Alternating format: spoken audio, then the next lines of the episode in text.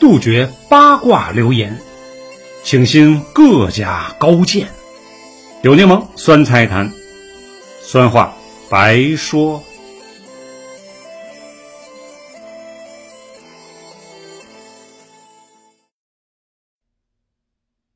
朋友们，大家好，这里是九柠檬酸菜坛时间。今天讲的话题呢是外交学院党委书记袁南生写的一篇文章，叫《中国外交愤青现象为何千年不绝》。什么是愤青现象？愤青呢，最早特指啊，一九六零年代欧美。左翼思潮中啊，主张颠覆传统社会价值的叛逆青年。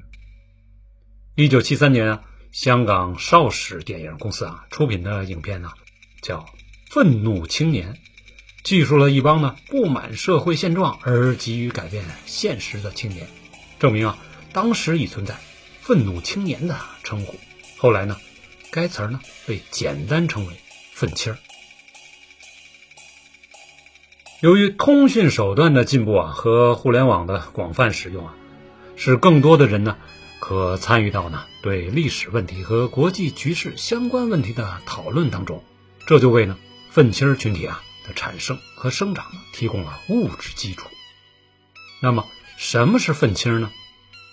顾名思义，愤青是指思想偏激、情绪化、有极端民族主义、民粹主义、沙文主义思想。言论和行为的青年，愤青啊，同时具有四个基本特征：一是啊，思维的情绪化、非理性化、简单化；他们呢，容易冲动，容易被激怒，喜欢谩骂，不喜思辨，不善于啊推理论证；二是呢，标榜爱国。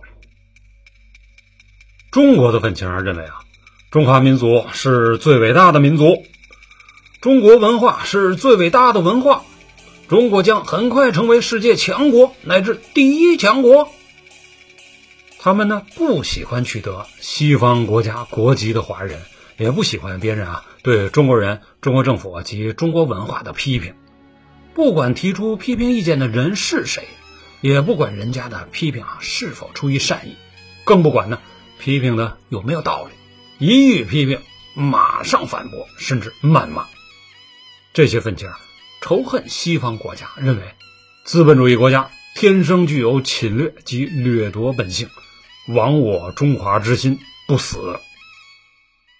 三呢是轻言战争，主张采取呢极端措施，甚至啊主张以暴力改变社会。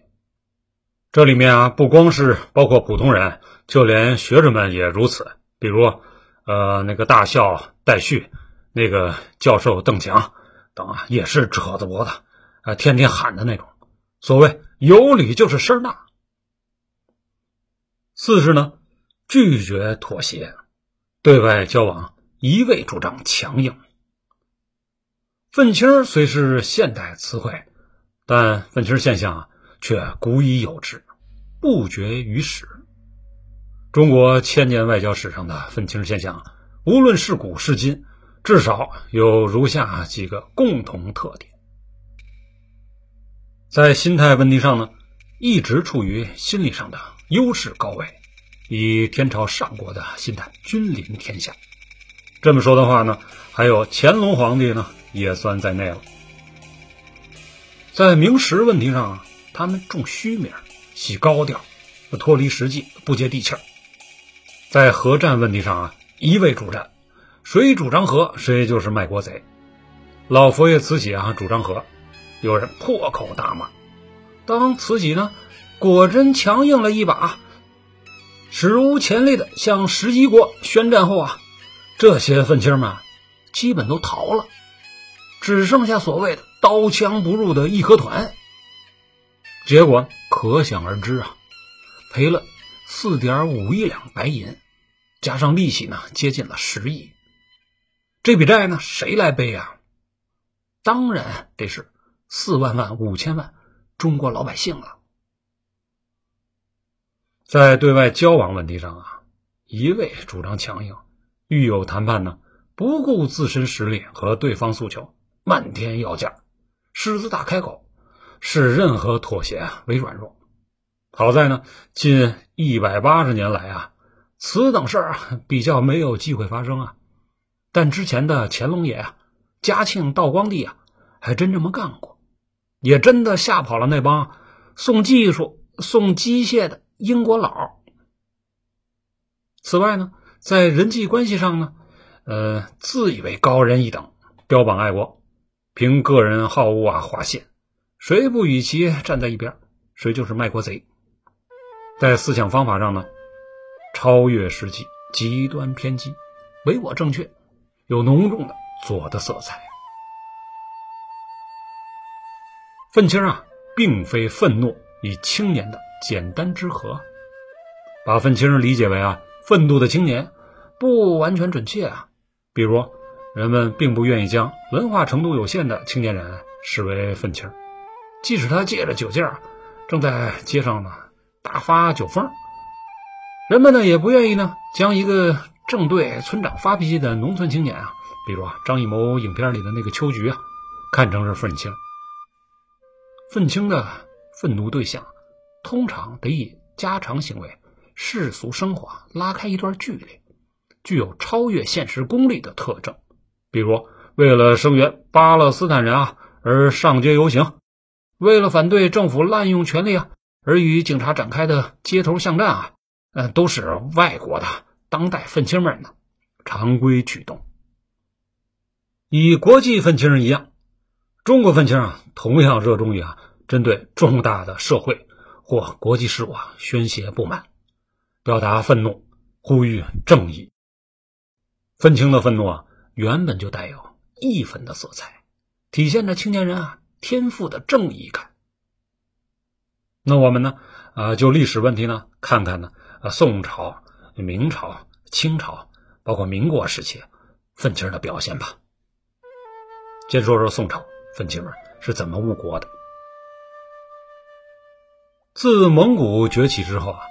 虽然多次战胜了金国，但始终呢无法消灭之，只得寻求与南宋合作。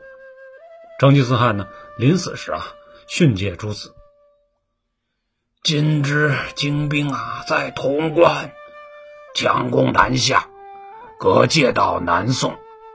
宋金世仇，必能许我。”由此可见，成吉思汗的战略是啊。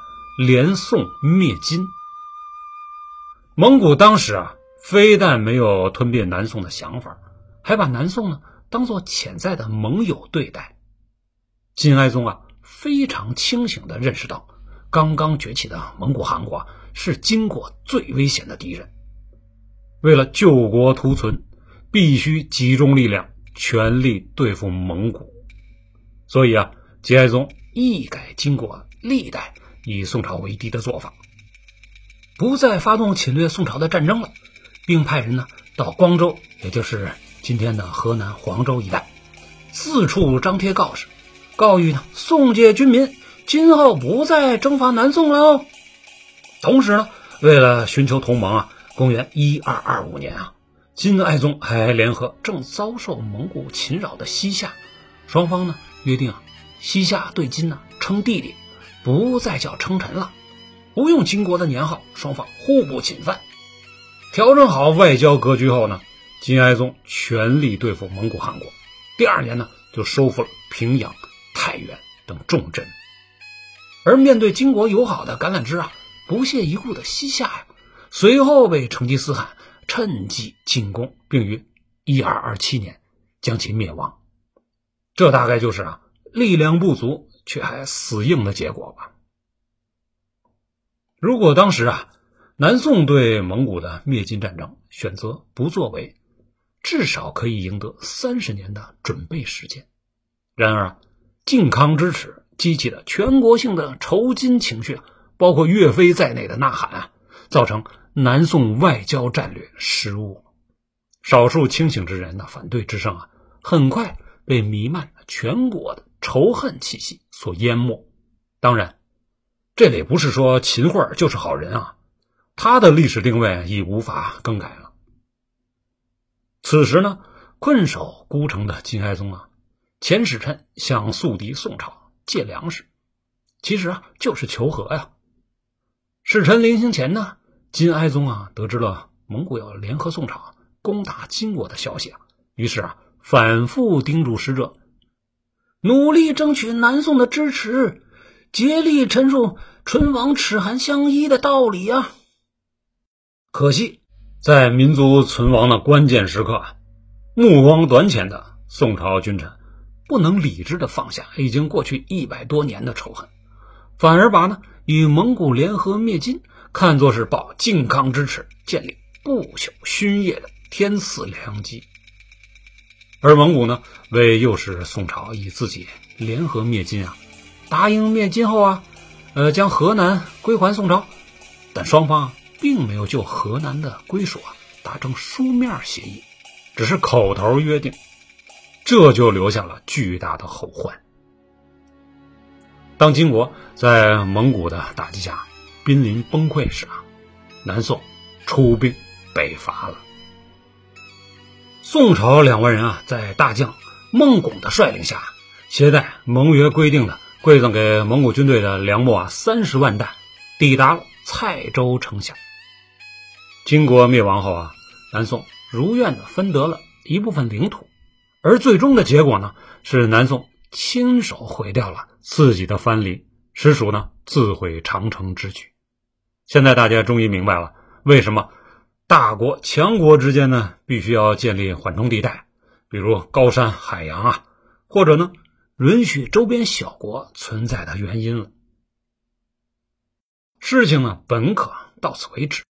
遗憾的是啊，南宋啊并不满足于分得的土地，一个愤青呢提出了著名的“巨关组合光复三京，北伐蒙古”的议案，意思是啊，趁蒙古在中原立足未稳啊，把蒙古人赶到黄河以北，再以重兵呢防御潼关、黄河一线，以蒙古呢组合而治。南宋朝野啊。被这封不切实际的奏折啊，深深的打动了。不懂军事的文人们啊，纷纷主战，不顾灭金战争中啊同蒙古并肩作战的将领们的反对，终于继续走出了错误的一步，大举北伐蒙古。当然啊，没有人能看出来，此时的蒙古，正处于地球人类之巅的超级爆发期。无人能挡，结果是啊，北伐大军全军覆没，安然南亡者呀，始终无一。蒙古大汗呢，召开最高军事会议，略曰：“今诸国已服，为江南一隅，上祖声望，朕愿躬行天讨。”于是乎啊，蒙古三路大军南下。南宋灭亡，忽必烈呢成了中国的皇帝。关于呢，他到底算是蒙古帝国的大汗，还是中国本土的皇帝啊？仁者见仁，智者见智，不是本片的探讨内容。总之啊，汉人为主体民族的那个传统国家呀，第一次完整的被外族统治着了。值得一提的是啊，在南宋灭亡前的德佑元年正月啊，文武百官只有六位大臣出现在朝堂上。当初呢，那些主战的愤青们啊，全都跑了，毛无踪影，只丢下小皇帝和谢太后孤儿寡母的，加上六个大臣，一共八个人。《宋史》呢，七十一卷本纪第四十七啊，如是曰。南宋起信，自招入寝，可见呢，愤青之误国。